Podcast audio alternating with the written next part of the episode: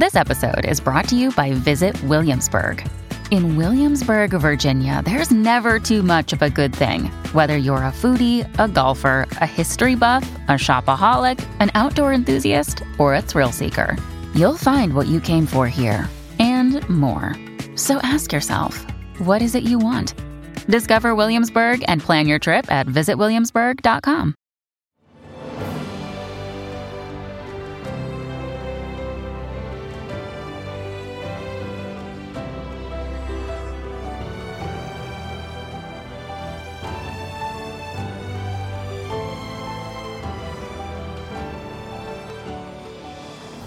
Welcome to the newest episode of Beyond the Fame with Jason Fraley. I'm your host, Jason Fraley, picking the brains of the top filmmakers, musicians, and artists of our time. Jon Stewart hosts a special 9 11 tribute tonight at Madison Square Garden called NYC Still Rising After 20 Years, a comedy celebration. I spoke with Stewart in 2014 about his directorial debut film Rosewater, about Iran's imprisonment of journalist Maziar Bahari, who also joined us. The film is based on my story and inspired by my story, but it's really the story of many people around the world who are going through the right. same thing every day, and it's the story of their families. So when I was in prison in Iran, I promised myself that if I come out one day, and when I come out one day, I will talk about what is going on to journalists, not only in Iran but around the world. So I see the film, the red carpet, these interviews as another platform to tell the story. It started with you know doing the mag- magazine article, then doing the Daily Show interviews, the book, the, the, script, the film, and now the publicity surrounding the film. This is just a continuum that started in uh, prison. Mr. Stewart, what was the impetus for you? I mean, obviously you monitored this story ongoing because it started with you know an interview on your show. Right. I mean, I'm sure you read the book as it went along. Um, when was that moment when you knew, hey, we might have a movie here, and not just that, oh, this is going to be a, a, gripping thing for people to watch, but an important story to tell. When was that moment that you knew this well, was a movie? It, it, really was more about you know Mazi and I uh, had become friendly after he was uh, out of prison and had been coming to New York, and we've been sort of just having breakfast and talking about. Uh, his memoir that he was writing and, and family and politics and all sorts of other things. And uh, I, I, knew it was a relevant story the minute it happened. I mean, even right. from within uh, the context of uh, the green movement, the, the, idea that you know these millions of Iranians took to the streets not for overthrow. They weren't looking to overthrow the system. They, they wanted their votes. They wanted to be citizens and not subjects. Uh, so from the get go, it's it's a gripping and powerful story and, and universal the question was uh, how best to get involved in it. And, and I think ultimately, the more glacial pace of movie making in terms of trying to get other people to write it and direct it became frustrating. And, and since I think we very much thought this film should be out uh, in our lifetimes, uh, that, that it, to, to, try and expedite it was, was really the issue more than anything else. Being as it was your first, you know, your directorial debut and, and your first fiction narr- narrative screenplay, right? Why I'm going to wear a beautiful gown. you too? You got to rock the gown? I am the belle of the ball. what was your preparation? Did you watch certain filmmakers that you know, directors that you that have, have inspired you over the years? Or uh, in in general, the preparation was to to really get the story right, to to work with Maziar. You know, it wasn't about uh, you know placing a an autorial directorial vision and right. stamp on it. It was about what's the best way, what's the best iteration of this story, and, and how can we tell it best so that the audience, uh, you know, can, can be viscerally engaged in it. Uh, so it was really about collaborating with, with Maziar and with uh, Bobby Bukowski, was the cinematographer, and the actors, more than it was uh, an exercise in stylization or, or right. genre what was it in Argo? He says you can teach a rhesus monkey to direct, but you know, you and I both know that there's a lot more that goes into it. And I picked up on some cool things I thought you were doing in there. The scenes where he's in the the uh, the jail cell sure. and he's imagining the figments of you know the family and you know helping you get through it. Right. Um, you could have cut from him to the family member, cut back, but that would have lost a little bit of the magic of it. There's times where instead of cut cut, it's it's uh, you know a, a guard steps in in front of the frame, covering up the figment of the imagination. When he steps away, he's gone. Right, you know, right. how do you well, talk we, to that a little bit? There was uh, generally what I did is I would I would shoot the scene, and then I would shoot the scene. Uh, this, so the scene would be, let's say, between uh, Maziar and his father. So that would be Gael and Haluk uh, Bilginer, who played the father.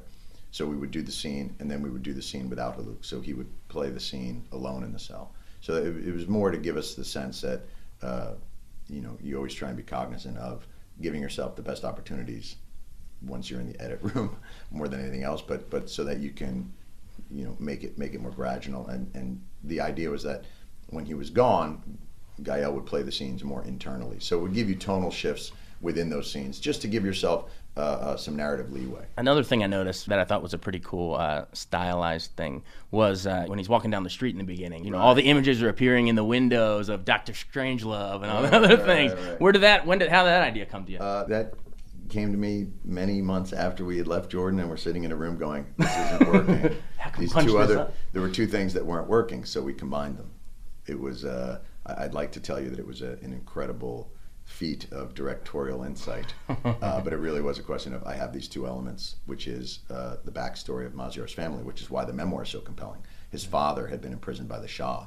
His sister had been imprisoned by Khomeini. He was imprisoned by Khamenei. It's these generations lost to, you know, regimes, both Western allied and non-Western allied, that are that are suppressing people. So it, it was about trying to, again, execute the best iteration of the story that I could that I could come up with. the scene when he's outside in like the, the prison, the yard, um, he's standing against the wall and there's that little shadow diagonal. It looked a little Shawshank to me when he's in the half light, half dark. Could have been a little Shawshank. Could have been more that uh, when I went to scout, you know, that was the actual solitary uh, uh, outdoor area of that prison in Jordan. There were actual prisoners on that wing, and we only had 40 minutes. So it was about timing it. When we'd gone on the scout, I had seen the sun go up that, uh, and so I knew I wanted to to capture that moment. Get him over there before the sun left. There. That's right. Yeah. So it was it was again it was it was more that than directorial. Anything insight. genius. Yeah. Hey, I'm trying to give you credit, man. That's I, I, I very much appreciate it. Very kind of you, but I,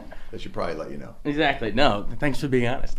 Um, No, but I think smart, that yeah, also comes from Jon's background in comedy and improvisation, and you know the fact that he's a very collaborative person. That you know he had a clear vision of what he wanted to achieve in the film, but he was very open to uh, suggestions and ideas and collaboration. But also he was very uh, adept to.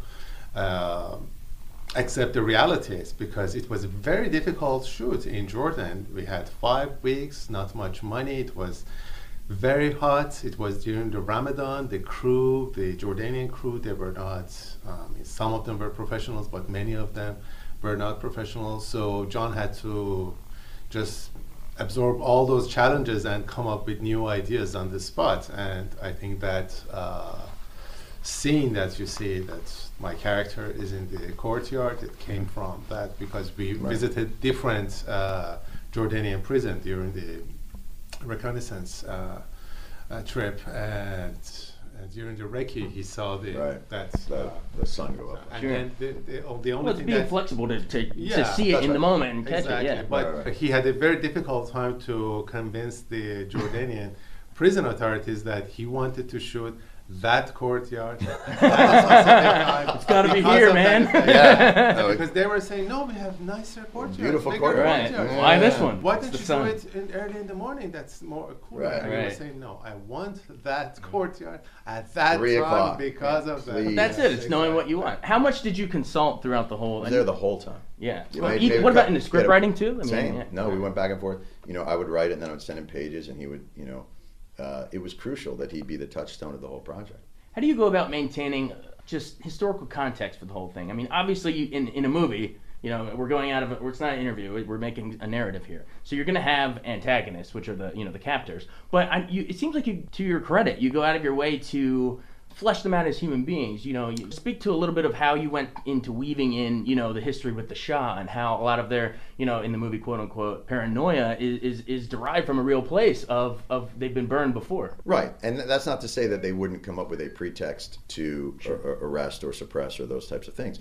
That being said, the scenario that they concocted, uh, where Maziar was the focal point of Western saboteurs spreading lies through paid journalists uh, and and you know saboteurs on the ground, was a real one that had occurred in 1953 when the United States and Britain had organized a coup against uh, Mossadegh, who was a democratically elected leader. So, you know, was there was there a historical basis for uh, their theory? Absolutely. Was it in any way being executed at that time with Maziar Bahari? No. And it's a convenient excuse right. for regimes like that to to play upon those past prejudices and, and events. Exactly. Well, I just think it's a, it's great that you, you go to lengths to show that well-rounded context and can it's nuance very, it that way. Very important for the film as well to in order to not make it like you know typical Hollywood film that you know you don't see mm-hmm. any shades of gray. Yeah. Jon didn't want to make Transformers, and it was uh, in order to humanize the characters and make them more believable. You had to give them some sort of background, and you have to give them some sort of legitimacy. Right. So the char- characters worked, and that's where that scene comes from. The, right. And, and knowing your background, how much did you connect with the theme? I mean, technology is a huge theme, you know, not only with Twitter, but the little boy on the cell phone, this little tool in a hand. 2009 demonstrations in Iran was the first social movement that used um, social media, mainly Twitter and Facebook, in order to gather information, share information, and allow people to mobilize themselves in a social movement we saw the same thing happening in the Arab countries, in Ukraine, in Hong Kong, in Brazil last summer, in Ferguson, in this country. So I think social media is is one of the character in the film, and one of the reasons that the Iranian regime really panicked after the demonstrations when millions of people came to the streets was because of the effect of social media. They did not know what was going on they, basically these are uh, very 20th century regimes who are used to analog technology. They can shut down newspapers, they can shut down shortwave radios, jail people, but when it comes to digital technology, internet, satellite television, mm-hmm. and social mm-hmm. media, they don't know what to do. So they resort to the same 20th century methods of suppression. For sure. Um, and I think we got to wrap up here, but one more question. Mm-hmm. Um, so now that you've had a taste of directing, mm-hmm. um, what's the path forward for Jon Stewart? I mean, you've had outside offers come before, even recently with Meet the Press. So, you know, how, how do you see going forward in terms of, of continuing, if it's something you want to do? Do you want to continue to make, you know, a second and a third if, if you find the proper topics? I, I like bossing people around in any context, whether it be film or television, or maybe even open up a, an ice cream shop, as long as I can be in charge, as long as I'm the manager. And he yeah, just got me a okay. ticket to North Korea. Oh, oh, yeah, I was just, I was just going to see if we could have a sequel. It's going to be Maziar and Dennis Rodman. uh, we're gonna we're gonna have the two of them now. It's more of got a, a buddy cop vibe. Are you going to have to dye your hair for that? No, no, no. We're going to let Rodman be the eccentric. But you do plan to direct more? Oh, uh, I don't have plans, you know, at, at the present time. But you know, I, I, guess I don't view it so much as a separate entity as, as other things. I, I, sort of view it as a continuum of work. You know, there is even within the darkest of stories, there is there is humor, there's absurdity, there's all kinds of things. Well, thank you very much. Thank you. Thanks, guys. Well, thank you. Thank you. Thanks very much. Thanks thank for coming. very much. Thanks. Thanks so much for joining us on Beyond the Fame with Jason Fraley. Remember to hit the subscribe button and give us a five star rating if you like what you hear. We'll see you next time.